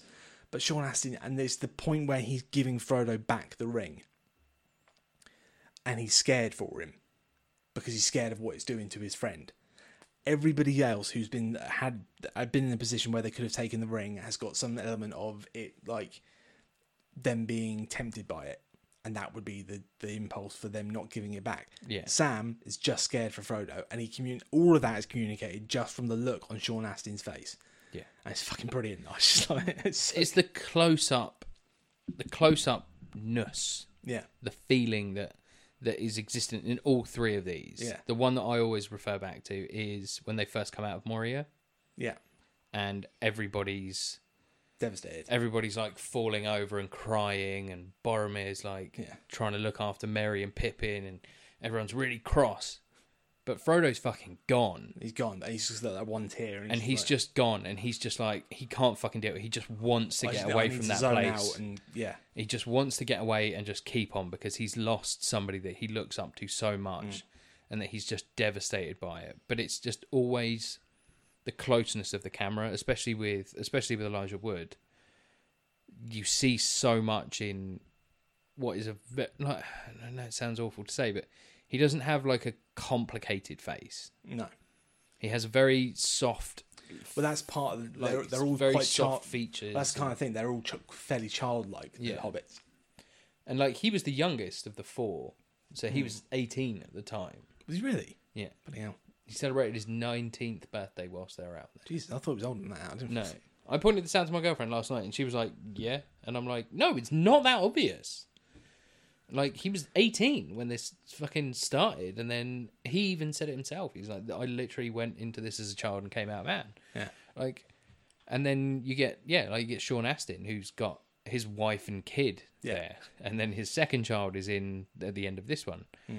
and um, and then Billy and Dominic, who are still young guys, but like still have an exceptionally close friendship to this day. They fly around the world just to catch up with one another, and whenever they're in the Whenever one's in London, the other one flies down from Scotland or flies up Yeah. to Scotland from Manchester, or and they're still really good friends but and it's the like Dominic Monaghan is is specifically the one that I look at and I'm like he is unrecognizable in some of this as the same person you would see him as now Yeah. because he's so much younger. Yeah. Yeah. Definitely. Like it's not that he's specifically aged, it's just he looks so young and he looks so juvenile and so innocent throughout all of this. Well, part of it is like they, they did stuff to make them look younger constantly. Like they, they would literally wet shave them every single morning. Mm. Yeah. All the hobbits, so they would never grow any sort of stubble. Yeah. Because they had to look like childlike, and Yeah. they and they sort of and they nail that home again using the um the uh, scale doubles, and that, that's another great little moment as well. The, one of the best uses of scale doubles is in this film Mm. is when Denethor is throwing Pippin out of the thing. yeah. So he literally, and that's that's one where in the same shot that is left in the movie, you see both the scale double and Billy Boyd in the same shot. Because literally, all he does is he picks up this scale double person who's like a, a, ba- a s- a little person dressed up in the same um, outfit that Pippin's in, walks down this corridor, throws him out the door. The the um the double then got, sort of dips underneath the camera, and then Billy Boyd then pops up into frame Yeah. as they sort of rolls along the floor, hits my back, and then I pop up into frame like that. So it's all just one long continuous shot. And I just love that. There's no digital trickery or anything. No. It's literally just it's that, and then again, same sort of sequence. They were just using mirrors to get the horse to be able to go near the fire Yeah. because they had that big funeral pyre. Yeah. And literally, the only way they were going to be able to get the horse to go anywhere near it is to trick it. So they basically just set up a series of mirrors to make Yeah. it look like this was on fire. Actually, the fire's all the way over there. Yeah. But we just set up all these mirrors to make it look like It's so- mad. It's- I love it. I love all the ingenuity. That's- They, the amount of problem solving and the and the things they came up with Yeah. to make this what it is is just unreal. and they keep referring to it as being like the New Zealand way and like the Kiwi way, Yeah. and like th- this how everybody pulls together, Yeah. and it's this whole sense of community and like, like um, like elders, like Yeah. Maori elders blessed the set and like uh, everybody that was involved because they didn't want to bring on any sort of evil spirits or ward off Like- any or, wa- and wanted to ward off mischief. and- Honestly, it is astounding to me that no one got hurt. Like particularly when they showed some of the um, stuff they were doing with the horses. So the cavalry charges, they had 150 horses charging, and they had to go down these little like narrow corridors, which is where the orcs weren't. So the idea, and at one point, I think there's a there's a shot they show where it's literally one of the riders of Rohirrim falls off, and he's like third from the front.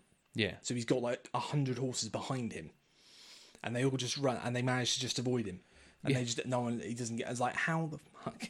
Also, Because- like, but like, the, the, the, there's this one of the scenes when you first see the Rohirrim go off, and it's you see one of the guys just drops back Yeah. because his horse is just kicking off. Yeah. because it's just freaked out by so many That's the horses thing, around like, it. There, there's you can mitigate for everything and you can safety everything. They're horses. They're wild animals. Yeah. If they get spooked by something, they're gonna go, and you can't control it. And like No. they're like one of them, they had to swap out horses for Aragorn because at one point they were worried that the horse was just gonna fall, like literally crush Vigo under him. Mm. it's just like, oh, can you like? We're trying to train him to do this where he just nudges him with his nose, but what if he just goes? like, Yeah. What if he lands on it? That's like half a ton. that's it. You're fucked. He's fucking done for. But also, oh, can, whilst we're on the subject of horses, we didn't mention the fact that Bill, yeah. the horse from the first one, uh, was not only paid by a horse, but was also paid by two people Oh, yeah, up in, the a, hill. in a horse suit. Yeah, I, I'm the back end of Bill. yeah. And they were told that they could just work it out amongst themselves. Like, I love that. We're not going to choose who is the front and who is the rear of the horse. You guys can work that out. Again, cutting edge motion capture technology that goes into making Gollum, but then you've still got a pantomime horse with Yeah. two people in it. It's And the fact every that fucking element. Peter Of, Jackson had to specifically describe that they wouldn't be making a pantomime of these things to get Ian McKellen on board. but yeah, can we also share the thing that I shared with you, what was it the, the which is alternative? about the, the alternative casting. no, not just the alternative casting, but the, but the the fucking ridiculous complexity of getting Ian McKellen on set. Right. Yeah. What was this? Right, so There was some scheduling conflict with the X Men, wasn't there? So, uh, originally, Sean Connery was asked to do Gandalf. Gandalf. He was sent the script. He received the script. He didn't come back to them. No, because Right. he didn't understand it. He went Exactly. through, basically the, the story with uh, with Sean Connery is that he received around this sort of time he received two scripts. He received The Matrix, where they wanted him to play Morpheus, Mm-hmm. and he received Lord of the Rings, where they wanted him to play Gandalf. He didn't understand either of the scripts, thought it was just gibberish. Passed on both of them. They both then went on to become huge franchises. So he said to himself, "Right, the next script I get, I'm just going to go for it, even if I don't understand what it is." That script that he got was The League of Extraordinary Gentlemen, and he's never worked since. Yeah. Anyway, So oh, to continue on from the Sean Connery thing, uh, they said that unfortunately, uh, because of the way that production was for Lord of the Rings, and because of the budget constraint, this film was only made for two hundred and. All three of these films were made. For, I think it was two hundred and fifteen million dollars, fuck me. That's nothing now, is it? Yeah. That's crazy. and uh, um, the reason it went above two hundred and ten from the original two hundred and seven Yeah. or it's 212. The reason that happened was because Vigo Mortensen came on board. Oh, really? Yeah. Because he wanted more money. Well, he said that this is my fee for 18 months and for th- for two years of my life for being in this film as a main character. Okay. And they were fair like, enough. okay, we'll give you six million, seven million dollars, which is actually quite a lot Yeah. considering Sean Astin got paid quarter of a million dollars, Yeah. and same for I think Mary and Pippin, so Dominic and Billy both got about the same, but but they were far lesser known Mm. and weren't as predominant as predominantly main characters. But um, Sean Connery was told that whilst they wouldn't be able to do a lot in advance or as salary, They could give him some what of the he back would end. do is they would give him a portion of the box office. Yeah. And the figure that they offered him that they were willing to go to was between 15 and 20% gross of the box office. The fact that he skipped that and this film made over 3 billion dollars or these films made over 3 billion, which means he lost out on 450 million dollars. Jesus Christ. Yeah, but would they? I don't think they wouldn't have made as much money if it wasn't for Ian McKellen because Ian McKellen is Gandalf. And what Ian McKellen said, he said he would have made a wonderful Gandalf, but Gandalf isn't Scottish. Gandalf is from Oxford. Oh fuck! I love Ian McKellen. I Right. love him so much. So, following on from that, uh, Ian McKellen was then uh, asked if he would like to there were a number of different people that were going around. Fran, I think it was Fran, said that she wanted Patrick Stewart, Yeah. but when she saw Ian McKellen, she was like, "Nope, I'm wrong. Yeah. it's him." So basically, Ian McKellen declined being Gandalf, and he said, "I'd love to, and I would really love to be in this film, and I would really love to play Gandalf, but I can't because I'm due to be in a film called X Men." Unfortunately, one of the reasons that he couldn't be in it because he was in X Men is because X Men had been delayed. X Men was delayed because Dougray Scott, who we all know played Wolverine in the X Men films, Oh yeah, famously. was caught up in making another film, which was Mission Impossible 2. now, Mission Impossible to lose. Clue. Mission Impossible 2 was delayed because Tom Cruise was working on another film called Eyes Wide Shut. now, Eyes Wide Shut This is It's- such a rabbit hole. is a film that took, and I think I'm right in saying, 300 days of photography Why? because of Stanley Kubrick. Oh right, yeah. So the fact that Dougray Scott was in Eyes Wide Shut No, Tom Cruise. No, was in it. Tom Cruise was in Eyes Wide Shut and Dougray Scott was in Mission Impossible 2. Mission Impossible 2 was in production, Dougray Scott was doing it, but he had to delay that production, so he couldn't be in X Men. So Hugh Jackman had to take place of Dougray Scott to become Wolverine. I've never heard of him. And then Ian McKellen was then able to go through and do this afterward because everything got all shifted with this casting change. But also Anthony Hopkins from Mission Impossible 2 was considered for some of these roles. But he was Uh, tied up Bernard doing Mission Lee. Impossible. Bernard Lee. yeah. Bernard Lee wrote read for Gandalf. Yeah. Um, but yeah, and Thank fuck, Jesus. Because again, that's another one. Like pretty much everyone in this cast, you can't imagine anyone else doing it. No. At this point, and to a point where, and I think this is sort of a good point to sort of wrap it up on is I don't. I feel like this it can't be done again. no, Like that. that when I say it can't be done again, I mean this story of the Lord of the Rings trilogy, Fellowship, Two Towers, Return of the King. Because from what I understand, that there is going to be more content that's going to be made. Amazon are making a TV series. My understanding of what that is, though, is that it's a series set in Middle Earth, and it's like in the Second Age. And I think what we what we see in this film is the end of the Third Age. yeah, So it's like basically what that means is it's going to be set thousands of years before the Lord of the Rings, but within Middle Earth, yeah, which is fine. I think the the thing with it is that the world that Tolkien created is so rich, and there's so many corners of it that you could explore and you could do stuff with, that it does make sense for them to continue to do that and for there more stories to be generated out of it. does yeah. but, I feel like this story and that with this collection of characters has been done definitively, and it should sort of never be touched again. It's kind of the same way I feel about the Batman origin story. It's been done. Batman Begins is the definitive Batman origin story, and we never need to see it again on film. Do something else. There's a, it, again, it's a rich. There are so many things you can get into. You can get into all the the Numenor and like and the fucking. You could get into all the all the deep deep mythology that's in, that is inlaid here. You could talk about without ever having to go near Frodo and Bilbo and that whole group of characters. yeah, And I hope that's what they're going to do um, because I just can't imagine them trying to do this again. Like yeah, and that's the thing. Like there are so many things as well. Like there were so many the things that are like expertly pulled away from this. And yeah, like things that were just sort of just just slightly like with s- surgical precision cut away. yeah, so that you could have something that is like more synergistic with the rest of the story that exists around it. Yeah. So to to start interweaving that now or to go back when we're still within that same generation Mm. is I think a dangerous move because you're like are you are you gonna share these stories? Because they have the rights to. yeah.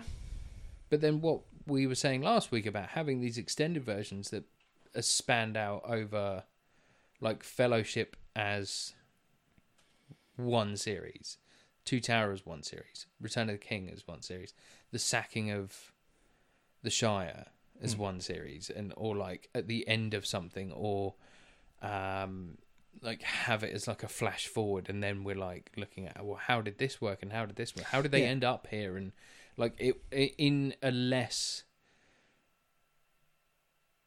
cliched three weeks earlier sort of Yeah. way of looking at things and sort of interweaving these stories that exist there because there is this vast like emptiness there because you're Yeah. like Sauron's this big evil is he yep That uh, actually, there you go. That was the thing I was going to come on to um, before, before we finish. Sauron as the evil yeah thing. That is the one thing that I fucking hate about this film, and always will do, and always have done to the day I die. Is the Sauron spotlight? yeah, Does it's really difficult. fucking head in. I hate that because right. So basically, throughout the entire trilogy, they've got this idea of this eye, the, the eye of Sauron. Every time they want to depict Sauron, they have this big fiery eye, which is brilliantly realized, and you see it like when Frodo puts the ring on in Bree, and it just it becomes this all-encompassing thing that just takes up the whole screen. Yeah, uh, Saruman sees it in the Palantir, and it's this evil, like malice thing. And at some point, I think it was in 2000, they first showed it as being the thing that sits atop this giant tower. And again, back then, that was like you would take that as a n- not literally, basically. Yeah. It's, it's an artistic impression of the idea that he is an all-seeing eye. Yeah, on top of the tower. Great, cool. There's one point in this movie where they go, no, no, no. He's literally, he's just a giant eye that is stuck at the top of this tower, and he shines his light across like a fucking light, like a lighthouse. Yeah. And to look at what he wants to look at, and if you do what Frodo and Sam did, which is hide behind a rock, he can't see you because light can't bend round the rock. I'm like, no, wait a minute. He was fucking omnipotent, om- omniscient before. He could see Yeah. everything everywhere. He was this sleepless malice, and now you're telling me he no, no, no. He's just a fucking light bulb. just can't do it. He's just a light bulb, and if all I have to do is just hide behind a rock, and then he can't see me. And then because I I hate it because lit- the point they're trying to make with that is then Aragorn draws his gaze and he looks Yeah. away, so he literally goes. "Uh," and just looks over there Uh? and so, and they're like oh look over there and it's just it, it really i hate that because it's, just, it's so dumbed down it's so like spoon feeding people to go get it he's looking somewhere else now he's not looking at frodo anymore get it i'm like no we fucking get it we get the draw his gaze thing we get the fucking But concept they of it do, but they have done that as well. Like when we're saying about, they did that with the ring itself as well, because it is there. They are talking in the book. It's all about it being a burden. Yeah. and it's the effect that it has on him and it weakens him spiritually and emotionally and physically Yeah. whereas in this they show that it has physical weight to him Yeah, but it, well, like it's they both. show that the scarring and like the, the weight isn't a factor in the book it's not an actual weight it's a burden yeah, I don't know. Is, is it not a physical weight as well as being a? No. Is it not at all? no it's just it's like it's just this spiritual crushing like Yeah. it's this it's the, the fact that the ring has the essence of it there is a malevolence to the ring in itself Yeah. like they they do describe it it's like him being split between he put himself into the ring as well Yeah, and that's why the, by destroying the ring, you destroy him. That's the one Yeah. thing that's ke- it's like a Horcrux in Harry Potter. Essentially, Yeah. it's kind of it's the last thing that's keeping him alive. Because that's the other thing they almost did in this, was just to give Sauron a physical form. well they did And yeah, they filmed it. They were going to have Aragorn fight Sauron. Yeah. and they had they filmed it and they did it and everything, and then they sort of changed their minds last minute, and instead now they swapped it out for a troll. yeah So instead, now Aragorn has this sort of one-on-one fight with this giant, like armored troll. Um, but they had a guy dressed as Sauron, and he was fighting Sauron. yeah Um, I'm glad they didn't do that, well again but then they were saying that it, it detracted from Frodo. not not just that, but it, tr- it detracted from the mission that Aragorn had Yeah, because the point of it because was, at that point he'd won. yeah, He defeated that force. yeah, He was okay. His war is over. The reason he's doing this now is not for him to win. yeah, It's for him to just draw that gaze away. He's doing the right thing, not the winning thing. yeah. It's like yeah, it's, and it's So like they, it- they took it away by having the being like, I'm gonna have to confront Sauron face on. I'm gonna have to fight him man to man, face to face on this battlefield. No, you don't. No, you don't. You don't have to do that. Frodo's doing that. yeah because th- th- Frodo is doing that. That's taking away from him. What you're doing is taking is just distracting it's a him. distraction. Yeah, You're just turning his gaze from Frodo And they- yeah, they to ha- you. they have You that. might die, Yeah. but well- you're doing the right thing. That and that's what's great about that that scene they have when they come up with that plan. Basically, Yeah. is when he goes, "We can't uh, hope to achieve victory through strength of arms." He goes, "No, we can't, but we can give Frodo a chance." And that's the whole point of it. And you're right. Like if they were to then have him fight Saur- Sauron himself, like if he was to kill Sauron on the field of battle, you'd go, "Okay, well that's it then." Yeah, he's done. But He's done. But what, what's what's the ring got to do? we saw that happen before. yeah, exactly. So but like so, and the ring, well, like is that then you like what? So you got to do both, and it's confusing. It's just Why like didn't Sauron come back before? yeah, like, if it's just a case of just beating this one guy on the field, then it just it, yeah, it completely negates the whole thing. Yeah, Um, but instead, what it is is blowing up the tower. Apparently, that's what you need to do. You need- yeah. because it's just a, a eye in a single point that you can blow up. If you blow up the tower, then he doesn't have a, ta- a tower to sit on anymore. Yeah. And you see the little eye going. "Ah." Why didn't they ride the eagles the whole way, Tom? the eagles are coming. Right. So the thing with the Eagles is that they are the single most arrogant and elitist things on all of Middle Earth. Yeah, They since the dragons died and have all have passed on, the Eagles see themselves as better than everyone because they are above everyone. yeah. They can fly. They literally rule no the one sky. else can. Yeah. Yeah, so they can fly, they can do whatever they want. The reason that they didn't is because it was just below them. They were like, what the fuck has this got to do with us? Yeah. Only when it came to the point that Gandalf came to their aid at the end and they realized that they did owe Gandalf a favor because he saved the Eagle King. It's, but that's, That they we were never- like- that's the problem is that we never saw that. Exactly. That was only in But- that was in the books. But then that's like before the books. Yeah, So it's like that's explained in the books, but the actual action is far before. yeah. That's the reason why because se- several And the times- explanation of all these things is before. yeah, it's the same with the, in the Hobbit. He calls on the eagles, Yeah. but Gandalf has that privilege because of what he did. Yeah. because of the backstory, which we never get told that. So then people will just go, "Why can't he just cash in his checks and just get them to fly them all the way?" It's like, Yeah. nah, but also like realizing that in like by passing into Mordor, it's not just you just can't just fly in. one does not simply fly into Mordor. Exactly. You're and like The very air you breathe is toxic fume. and like you like walk in and you're like, oh, this is fucked. Like, and it's quite obvious when a fucking great bird goes past you. Yeah.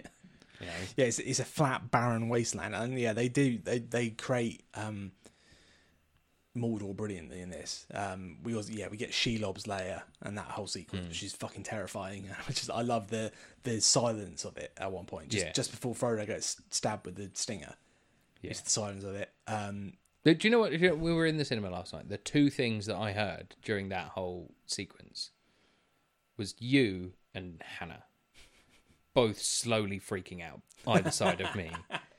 Both of you in different ways, like, oh fuck, oh shit, no, nope, Nope, nope, nope, nope, nope, nope, nope, nope, nope. just And I just, I love it. And again, you look into the behind the scenes stuff, it's because Peter Jackson is scared of spiders. Yeah. He fucking hates spiders. So he, like, that's his worst nightmare come to life. And they just did it. Um, and yeah, that was great. Um, you get the whole sequence where the, the orcs end up fighting each other and Sam goes on a fucking rampage, which is amazing. Uh, ah, ah. I don't know why you do that. Just know. advertise your presence. yeah, just Um, keep sneaking in. mate. That's from my gaffer. Um, I can't. Yeah, I can carry you. Um, yeah, and then obviously we I haven't really talked about Gollum in this film, no, but Gollum, I think he looks a lot better in this one. yeah, Still not. Still 2003. yeah, like he's still like I, don't know. I, I struggled to see to see the differences between the two. Yeah. like it's not the first time that somebody's met. I just struggled to see it. Yeah. Um, but at the same time, like he's brilliant in this. I think his performance is better Yeah. in the Two Towers, I don't know. but I, I don't think a lot of what he does in this, like the, the his turn to evil Yeah. in this, is more. I don't know. There's a there's a there's a point when he stops being the character and just starts being a potential Threat. threat. And that's when it sort of loses it a bit for me because you don't if if we'd have seen like it's it's clear that he's coming back. We appreciate we understand that and we expect that. But then there's the bit when he falls into the pit and then he just comes back. Yeah. There's no. It would have been, there would have been a Really- sense a more more sense of foreboding dread if we saw him in the background. I feel like you should have had one more scene there. I think him falling off and sort of when he realizes because he has that confrontation with Frodo, Yeah, where Frodo says, "I'm going to destroy it," and once he realizes that, I think that's the moment where you should there should have been one more like schizophrenia scene where like Smeagol finally just goes. yeah, Smeagol's not th- Smeagol's gone. It's just Gollum now because that I think that is something that he did better in this one. I feel is that that schizophrenia scene where it's him talking in the um in the reflection. yeah, I love that set because he just he's is more subtle in this. Like his his golem is like quietly threatening, and it's like for us. He goes, oh yeah, yeah, sorry, we we we- we meant for us. And this and again, he manages to do that perfect, like being quietly so much threatening. more sinister. yeah, exactly. He's sinister and quietly threatening on one side, and then the other side, which is the same character, is sh- fucking terrified of this other persona within himself, and he conveys both of those things. I, yeah, I fucking, he's so good. God damn it. um, Yeah. Is Gollum the hero? No, Frodo's the hero. Yeah, but Frodo wasn't going to throw the ring in. Hmm? Frodo wasn't going to throw the ring in. He would have Yeah, kept well- it. Neither was Gollum, but they both fell in. Like So there is no hero then. No one destroys the ring. It No. just gets destroyed by accident. it gets destroyed by accident, but like it's, Frodo's the person that got it there. Frodo was like, I don't believe that. That I still don't think that at, at any point within any point within the confines of Mount Doom, Frodo wasn't going to leave. Hmm. I think there was always going to be a point where he would have turned back. He would have had that realization because that's who his character. Do you is. think? I think that. I think he was. Once he put the ring on, I thought that was it. He was done. I think he would have Sam would have talked him out of it. Or how? Something would have happened. He would have had a flashback. A Galadriel, a wild Galadriel would have appeared. you know, a Gandalf, A would have Gandalf. been like, "Oi, prick! fucking remember what you're here for, all right? Look, we're mates, but There's don't- some good stop in this fucking- world, stop Mr. fucking Frodo. around." It's worth fighting for. Exactly. Yeah. But yeah, Um, I, I, I still stand by it. Like s- that, Frodo is the hero of this. He's the person that's carried the burden the entirety of the way. He's the person that realised that he was always going to have to try and do this on his own, Hmm. and the fortitude that he's had to get there has been saved serendipitously by other people. Yeah, But there were always forces that were acting behind him. yeah. And I love like I'm, I, I meant to mention this last week, but we, I forgot. It's the Sam's speech at the end of Two Towers. Yeah, It's such a great microcosm for the whole thing. For so me. about potatoes. No, not about potatoes. Um, his speech about the, the folk in those stories and why why those stories stuck with you and why they the stories that w- stuck with you, the ones that mattered. Yeah, even if you were too small to understand why. And I know it's really like obviously they're talking about themselves and, and like the filmmakers are talking about themselves and this story. I get it, but it is so true and it's so like for me like having as someone who came to Lord of the Rings as a kid basically as a sort of 10, 11 year old kid, it's exactly that. And it's the same reason why I've talked about things like um, his dark materials like. I understand like I don't even quite understand all the subtext behind this, but I know it's important yeah, because and it's like and it's I know why they stick with me and why they matter because the folks in those stories, no matter how hard it got, always kept going. yeah, And it's though it's those that like central thesis of the whole thing, as sort of trite and sort of corny as it might be, is it why Lord of the Rings is what Lord of the Rings is. Well, that's the thing. Like that, it's, it's being able to extract those messages, and it's like without getting sort of theological.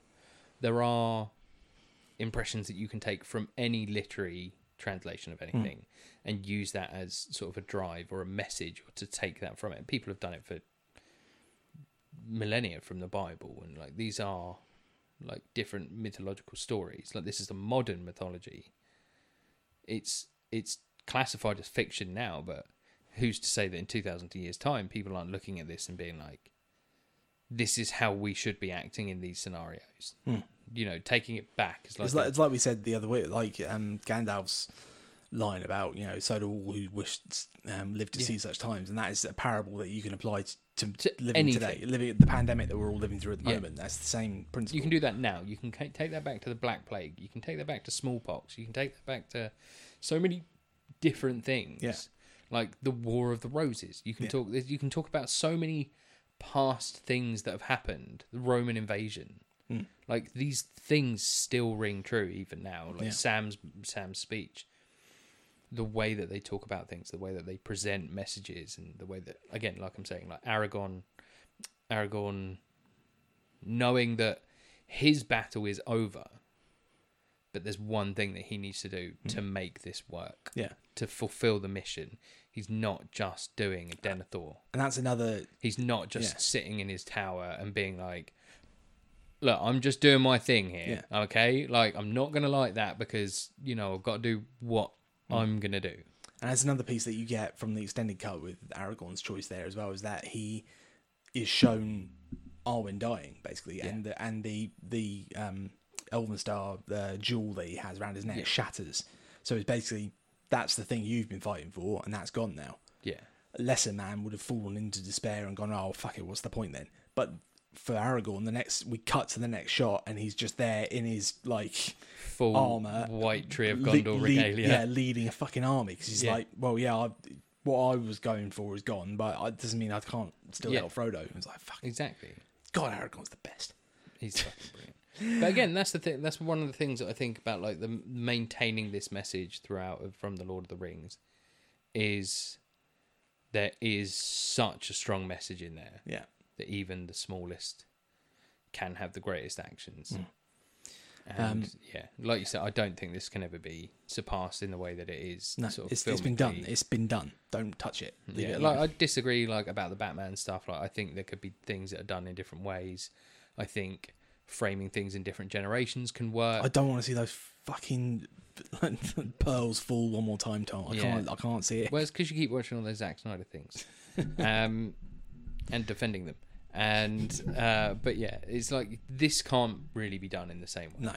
not in this way, because like I No. said, it's for me, it's all about the authenticity of this. Yeah, and The it's like I fact say- that you can touch almost everything in this film. yeah, every piece of armor, every, and again the amount of time and effort that went into it, and just yeah, from from everything that's on screen, and then everything that happened outside of that, all the stuff that happened in post production, all the you know the technological stuff they did, and how they were able to make the battle scenes look the way they did, and like even like um again, and we keep sort of skirting around this, but the music plays such an important part in these movies Yeah. and it just creates this incredible like world it's a symphony in terms of just establishing what everything is and this i think return of the king has my favorite musical moment as well which is the lighting of the beacons Oh yeah, mate that, that gets do you know what I mean? that that like proper gets you like as it's just as it's going it's panning across these amazing looking yeah. like vistas. vistas of, of New Zealand, and it's just and it's this swelling music as all these uh, these lights are just being these torches are just being lit from, and you like see another one spot off in the distance. It's such an amazing sequence. No one says anything. It's Apart just from that one line that you can hear in the background, which is like Why'd you have to spill your wait, beans? we a joke that I made when we were watching is that I want to see like, again if you're gonna do more uh, Middle Earth stories, I want to see a Middle Earth story where it's just two guys who have to look after one of those beacons and they're just stranded on top of a mountain until their relief comes in three days' time. But then there's a storm that hits and they go up there and they've been there for weeks and they go mad like the lighthouse. I, I would love to see that. That'd be amazing. Um, but yeah, that's another great sequence. Um, I don't know what else there is to say really. Um, we love these films. Clearly, we've talked a hell of a lot about them. yeah, Um, they are amazing. If you've never seen them, then for God's sake, watch them. Even if you're not a fantasy sort of fan, I feel like this is the uh, a bit like Game of Thrones. It's something that can speak to everybody in one way or another. yeah, Um, and they are just these monumental achievements in cinema and need to be seen yeah, and appreciated, even if it's just the once. If it's not, if you watch it and go, not for me, but you can't not appreciate the time and the craft that's gone into it. No, you can't. They're- e- Each one of these is spectacular within its own remit, but also as a whole. Yeah, Again, like saying synergy, like you know, one plus one plus one isn't three in this case. Like one plus one plus one is five yeah, in this case because they are fucking amazing. Yeah. Even and all together, the eleven hours and thirty six minutes, I think it is, or something like that, Something like that they're together, is just incredible. It's purely- yeah. There are a couple of lumpy moments, and there are a bit, a couple of silly moments. There are going to be points that you are going to argue with your mates about, but it's undeniable the scale and just the incredible level of effort and achievement that you get out of these Yeah. is almost insurmountable. Absolutely. But yeah. You know what we're going to do next, though? We're going to talk about a film that was written, uh, that was conceived, written, directed, produced, and released in 12 weeks during lockdown. Ah, It's called Host. You, you've committed us to it now. Yeah. Okay. I've seen it already. Yeah. I all quite right. liked it. Okay. So so that's the next thing we're going to do. We're going back we're- from these monolithic, amazing achievements of cinema. We're going to go back to the streaming services and see what they have to offer. Yeah. Um, so we're going to look at So this. it's going to be a slight dip. It's all right. We've got a slight dip, but then if all if all goes according to plan, touching wood, we should be able to go and see the new Nolan film in about a week and a half's time. What? That's A in, new film at the cinema. in theory. Tonight is still due out No, on the it's pronounced 26th. Theatre. Oh, shut up. Um, in theory, t- yeah, it's still going to come out. Not next week, the week after. So we should be able to do that. In the meantime, we're gonna I'm gonna give this um, host Yeah. film a go, and we might end up watching that Netflix Jamie Foxx thing as well at some Oh, point. this is the powers. Powers, Give I- I me dunno. some powers. just Netflix has got too much money and they've I've bought got Jamie the Foxx and power. um, Joseph Gordon-Levitt apparently. How I don't- I don't know how they did that. Anyway, um, so go watch that's- Lord of the Rings. Go Don't watch Lord of the any other Rings. films. Correct. Don't, oh, don't watch The Hobbit. Not worth it. We are going to have to come to that. So. No, we're not. I don't want to do it. Don't make me do it. Please don't make me do it. Remember, we Can we- get we get we get one veto a year. You, you what? You're gonna make me watch the entire Hobbit trilogy rather than go and watch a fucking Fast and Furious movie. I'm not watching the whole trilogy. I won't do it. You I- cannot watch one. Okay, well, I can definitely not watch the Battle for the Five Armies then, because that's a pile of shit. I don't remember that one in the slide. Exactly. Is there a fight in some ice? Oh yeah, that goes on for a while. That's when there's something very dramatic happens, and uh, during my screening, everyone laughed. What happened? I don't remember. Yeah, we'll talk about it another time. Oh, No, we won't. I don't want to talk about it. right, the, there's one sequence in all of the Hobbit films that is worth watching, and that is the Riddles in the Dark sequence with um, Gollum and Bilbo. That's it. I'll watch that on a loop, and I won't watch anything else. I don't care about the h- fucking dwarves. I don't care about the the, manu- the manufactured love triangle that they squeeze in there for no good reason. I don't care about any of it. It's shit. anyway, Right, so next week apparently is the Hobbits. No, It's- we're not watching The Hobbit. We're watching Host, apparently. so we're watching Host. Um, we'll watch some other stuff, and then we'll hopefully go and see uh, Tenet. Um, let us know what you thought about Lord of the Rings. If there's anything we've glaringly missed, we've tried our best to cover these. Um, these are going to be very long episodes we've put out. Um, Yeah. There's always going to be something that we've forgotten or we Yeah. should have mentioned but we didn't. Um, Tell us. tell us. Yeah, tell us. Get involved. And uh, we still need to figure out whether Legolas sliding down the um, ska- skateboarding on the shield is cool or not. No, it's We still haven't got to the bottom of that, so let us know your thoughts on that as well. stupid, dumb, and I hate it. every Anyway, thanks for listening, guys. We'll see you next week. second. bye.